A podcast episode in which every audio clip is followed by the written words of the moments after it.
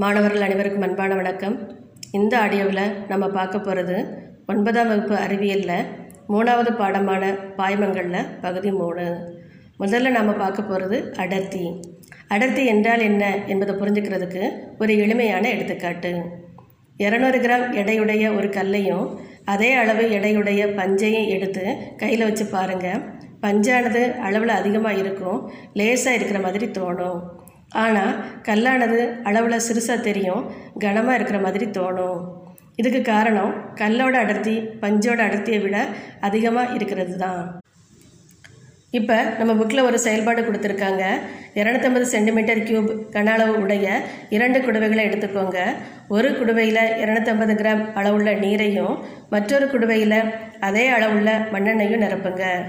நீர் நிரம்பி இருக்கிற குடுவையோட எடையை அளந்து பாருங்கள் அடுத்ததாக மண்ணெண்ணெய் இருக்கக்கூடிய குடுவையோட எடையை அளந்து பாருங்கள் இப்போ நீர் நிரம்பி இருக்கிற குடுவையோட எடை அதிகமாக இருக்கிறத பார்க்கலாம். இதுக்கு காரணம் நீரின் அடர்த்தி மண்ணெண்ணெயின் அடர்த்தியை விட அதிகமாக இருக்குது தான் இப்போ வெற்று குடுவையின் நிறை ஈக்குவல் டு எண்பது கிராம் நீர் நிரப்பப்பட்ட குடுவையின் நிறை ஈக்குவல் டு முந்நூற்றி முப்பது கிராம் மண்ணெண்ணெய் நிரப்பப்பட்ட குடுவையின் நிறை ஈக்குவல் டு இரநூத்தி எண்பது கிராம் அப்படின்னு எடுத்துக்கிட்டா நீரின் நிறை ஈக்குவல் டு முந்நூற்றி முப்பது மைனஸ் எண்பது ஈக்குவல் டு இரநூத்தி ஐம்பது கிராம் மண்ணெண்ணெயின் நிறை ஈக்குவல் டு இரநூத்தி எண்பது மைனஸ் எண்பது ஈக்குவல் டு இரநூறு கிராம் ஓரலகு பருமனுக்கான பொருளின் நிறை அடர்த்தி எனப்படும். அதாவது அடர்த்தி ஈக்குவல் டு நிறை பை பருமன். இப்போ நீரின் அடர்த்தியை கண்டுபிடிக்கலாம். குடுவையில் உள்ள நீரின் நிறை ஈக்குவல் டு இரநூத்தம்பது கிராம் குடுவையின் கன அளவு ஈக்குவல் டு இரநூத்தம்பது சென்டிமீட்டர் கியூப் அதனால் நீரின் அடர்த்தி ஈக்குவல் டு இரநூத்தம்பது கிராம் டிவைடட் பை இரநூத்தம்பது சென்டிமீட்டர் கியூப் ஈக்குவல் டு ஒரு கிராம் பெர் சென்டிமீட்டர் கியூப் அதே மாதிரி மண்ணெண்ணெயின் அடர்த்தி ஈக்குவல் டு இரநூறு கிராம் டிவைடட் பை இரநூத்தம்பது centimetre cube equal to zero புள்ளி எட்டு கிராம் பர் சென்டிமீட்டர் கியூப் இப்போ அடர்த்திக்கான வரையறையை திரும்ப ஒரு தடவை பார்க்கலாம். அதாவது ஓரலகு பருமனுக்கான நிறையே அடர்த்தி எனப்படும். நிறையின் எஸ்ஐ அலகு கிலோகிராம். பருமனின் எஸ்ஐ அலகு மீட்டர் கியூப். எனவே அடர்த்தியின் அலகு கிலோகிராம் பெர் மீட்டர் கியூப். அடுத்ததாக ஒப்படர்த்தி. இப்போ கிளாஸில் இரண்டு மாணவர்களோட உயரத்தை கம்பேர் பண்ணி எடுத்துக்காட்டால் குமாரை விட சேகர் உயரமாக இருப்பான் அப்படின்னு சொல்கிற மாதிரி இரண்டு பொருட்களோட அடர்த்தியை கம்பேர் பண்ணி சொல்கிறது தான் ஒப்படர்த்தி. இப்போ வீட்டில் தண்ணியையும் தேங்காய் எண்ணெயும் எடுத்து பாருங்கள் நீங்களே சொல்லுவீங்க தேங்காய் எண்ணெய் நீரை விட அடர்த்தியானது அப்படின்னு. இப்போ ஒப்படர்த்திக்கான வரையறை என்னென்னு பார்க்கலாம்.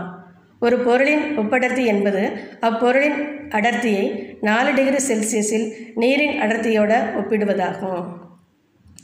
நாலு டிகிரி செல்சியஸில் தான் நீரின் அடர்த்தி ஒரு கிராம் பர் சென்டிமீட்டர் கியூபாக இருக்கும். அதாவது ஒரு சென்டிமீட்டர் கியூப் கன அளவில் இருக்கக்கூடிய நீரின் அளவு ஒரு கிராமாக இருக்கும். அதனால தான் ஒப்படர்த்தி கண்டுபிடிக்க நாலு டிகிரி செல்சியஸில் நீரின் அடர்த்தியை எடுத்துக்கிறோம். இப்போ ஒப்படர்த்தி ஈக்குவல் டு பொருளின் அடர்த்தி டிவைட் பை நீரின் அடர்த்தி. அடர்த்தி ஈக்குவல் டு நிறை பை பருமன். இது நமக்கு தெரியும். அதனால் ஒப்படர்த்தி ஈக்குவல் டு பொருளின் நிறை டிவைடட் பை பொருளின் பருமன் ஹோல் டிவைடட் பை நீரின் நிறை டிவைடட் பை நீரின் பருமன் பொருளின் பருமன் அதாவது கன அளவு நீரின் பருமனுக்கு சமமாக இருக்கிறதுனால இரண்டு கேன்சல் ஆயிரும். எனவே ஒப்படர்த்தி ஈக்குவல் டு பொருளின் நிறை பை நீரின் நிறை. அதாவது பொருளின் ஒப்படர்த்தியானது குறிப்பிட்ட பருமன் அளவுள்ள அப்பொருளின் நிறைக்கும் நாலு டிகிரி செல்சியஸ் வெப்பநிலையில் அதே பருமனை கொண்ட நீரின் நிறைக்கும் உள்ள விகிதமாகும். அடுத்ததாக ஒப்படர்த்தியை அளவிடுதல். ஒப்படர்த்தியை அளக்க பிக்னோமீட்டர் அல்லது அடர்த்தி குடுவை அப்படிங்கிற கருவி பயன்படுது. இந்த கருவியில் மெல்லிய துளையிடப்பட்ட அடைப்பான் இருக்குது. இந்த அடைப்பானோட மூடி எப்படி இருக்கும்னா ஃப்ளாஸ்கில் உள்புறமாக இருக்கிற மூடி மாதிரி இருக்கும். அதாவது மூடியை உள்புறமாக திருக்கி மூடுற மாதிரி இருக்கும். இந்த மூடியோட ஸ்பெஷல் என்னென்னு பார்த்தீங்கன்னா இந்த பிக்னோமீட்டரில் தண்ணி தேங்காய் எண்ணெய் விளக்கெண்ணெய் இதை மாதிரி வெவ்வேறு அடர்த்தி கொண்ட எந்த திரவத்தை நிரப்பினாலும் ஒரே கன அளவு தான் இருக்கும். எப்படின்னா அந்த மூடி உள்புறமாக மூடுறதுனால அதிகப்படியான திரவமானது வெளியேற்றப்படுது. இப்போ ஃப்ளாஸ்கில் நிறைய தண்ணி ஊற்றி மூடி பாருங்கள் அதிகப்படியான தண்ணியானது வெளியேறிடும் அதே மாதிரி தான் இந்த பிக்னோமீட்டர்லேயும் நடக்குது. இப்போ இந்த பிக்னோமீட்டர் உங்கள் கையில் இருக்கிற மாதிரி கற்பனை பண்ணிக்கோங்க. உங்கள் கையில் தேங்காய் எண்ணெயும் நீரையும் கொடுத்து ஒப்படுத்தி கண்டுபிடிக்க சொன்னால் என்ன செய்வீங்க? முதல்ல தேங்காய் எண்ணெயை பிக்னோமீட்டரில் நிரப்பி அதோட நிறைய அளக்கணும். அடுத்ததாக நீரை நிரப்பி அதோட நிறைய அளக்கணும். அடுத்து ஒப்படுத்தி ஈக்குவல் டு பொருளின் நிறை டிவைடட் பை நீரின் நிறை என்ற ஃபார்முலாவில் மதிப்புகளை பிரதியிட்டு ஒப்படுத்தியை கண்டுபிடிக்கலாம். அடுத்ததாக மிதத்தல் மற்றும் மூழ்குதல். நிறைய பொருட்கள் நீரில் மிதக்கிறத பார்த்துருப்பீங்க. எடுத்துக்காட்டாக மரக்கட்டை பலூன் இலை ரப்பர் டியூப் பிளாஸ்டிக் பொருட்கள். இந்த பொருட்கள் நீரில் மிதக்கிறதுக்கு காரணம் அந்த பொருட்களோட அடர்த்தி நீரின் அடர்த்தியை விட குறைவாக இருக்கிறது தான் இப்போ தண்ணியை தவிர வேறு திரவங்களில் பொருட்கள் மிதக்கணும் அப்படின்னா அந்த பொருட்களோட அடர்த்தி திரவத்தின் அடர்த்தியை விட குறைவாக இருக்கணும். இதிலிருந்து என்ன தெரியுதுன்னா திரவத்தின் அடர்த்தியை விட பொருளின் அடர்த்தி குறைவாக இருந்தால் அப்பொருள் திரவத்தில் மிதக்கும். அதே மாதிரி திரவத்தின் அடர்த்தியை விட பொருளின் அடர்த்தி அதிகமாக இருந்தால் பொருளானது நீரில் மூழ்கும். எடுத்துக்காட்டு கல் இரும்பு ஆணி. அடுத்ததாக திரவமணியை பற்றி பார்க்கலாம். இப்போ லேட்டஸ்ட்டாக எல்லாருக்கும் நல்லாவே தெரிஞ்ச ஒரு கருவி தெர்மாமீட்டர் அதாவது வெப்பநிலை மானி அது நமது உடலின் வெப்பநிலையை நேரடியாக அளக்க பயன்படுது. அதே மாதிரி திரவங்களின் அடர்த்தியை நேரடியாக அளக்க பயன்படக்கூடியது தான் திரவமானி. படம் மூணு புள்ளி பத்து. திரவமானியில் அடிப்பகுதியில் கோள வடிவத்தில் ஒரு குடுவையும் மேல் பகுதியில் மெல்லிய நீண்ட உருளை வடிவ குழாயும் இருக்கும். குழாயோட அடிப்பகுதியில் பாதரசம் அல்லது காரிய குண்டுகள் நிரப்பப்பட்டிருக்கும். இது திரவமானி மிதப்பதற்கும் திரவங்களில் செங்குத்தாக நிற்கிறதுக்கும் பயன்படுது. மேலே உள்ள மெல்லிய குழாயோட உட்பகுதியில் அளவீடுகள் குறிக்கப்பட்டிருக்கும். இப்போ யாருக்கு காய்ச்சலோ அவனுக்கு தெர்மாமீட்டர் வச்சு செக் பண்ணுற மாதிரி எந்த திரவத்தோட அடர்த்தி கண்டுபிடிக்கணுமோ அந்த திரவத்தை ஒரு கண்ணாடி குடுவையில் நிரப்பி அதில் திரவமணியை மிதக்க விடணும்.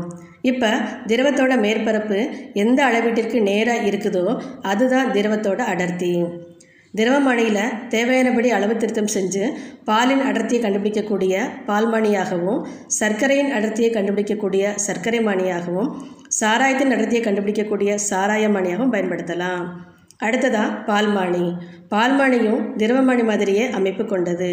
இது பாலோட தூய்மைத்தன்மையை அளக்க பயன்படுது. பால்மானியோட மேல் பகுதியில் பதினஞ்சில் தொடங்கி அடிப்பகுதியில் நாற்பத்தஞ்சு வரை அளவீடுகள் குறிக்கப்பட்டிருக்கும். பால்மணிக்குள்ளேயே வெப்பநிலை மானியும் இருக்கும். அறுபது டிகிரி ஃபாரன்ஹீட் வெப்பநிலையில் தான் பால்மானியால் சரியான அளவீடுகளை அளக்க முடியும். பால்மானி பாலில் உள்ள வெண்ணெயின் அடர்த்தியை அளவிடக்கூடியது. வெண்ணெயின் அளவு அதிகமானால் பாலில் பால்மானி குறைவாக மிதக்கும். சராசரியான வெண்ணெய் அளவு கொண்ட பாலின் அளவீடு முப்பத்தி ரெண்டு. இந்த பால்மானியை பால் பதனிடும் இடங்களிலும் பால் பண்ணைகளையும் பயன்படுத்துகிறாங்க அடுத்ததாக மிதப்புத்தன்மை. ஒரு பொருள் பாய்மங்களில் முழுமையாகவோ அல்லது ஓரளவிற்கோ மூழ்கி இருக்கும்போது அப்பொருளானது சுற்றியுள்ள பாய்மத்தினால் மேல் நோக்கிய உந்து விசையை உணர்கிறது.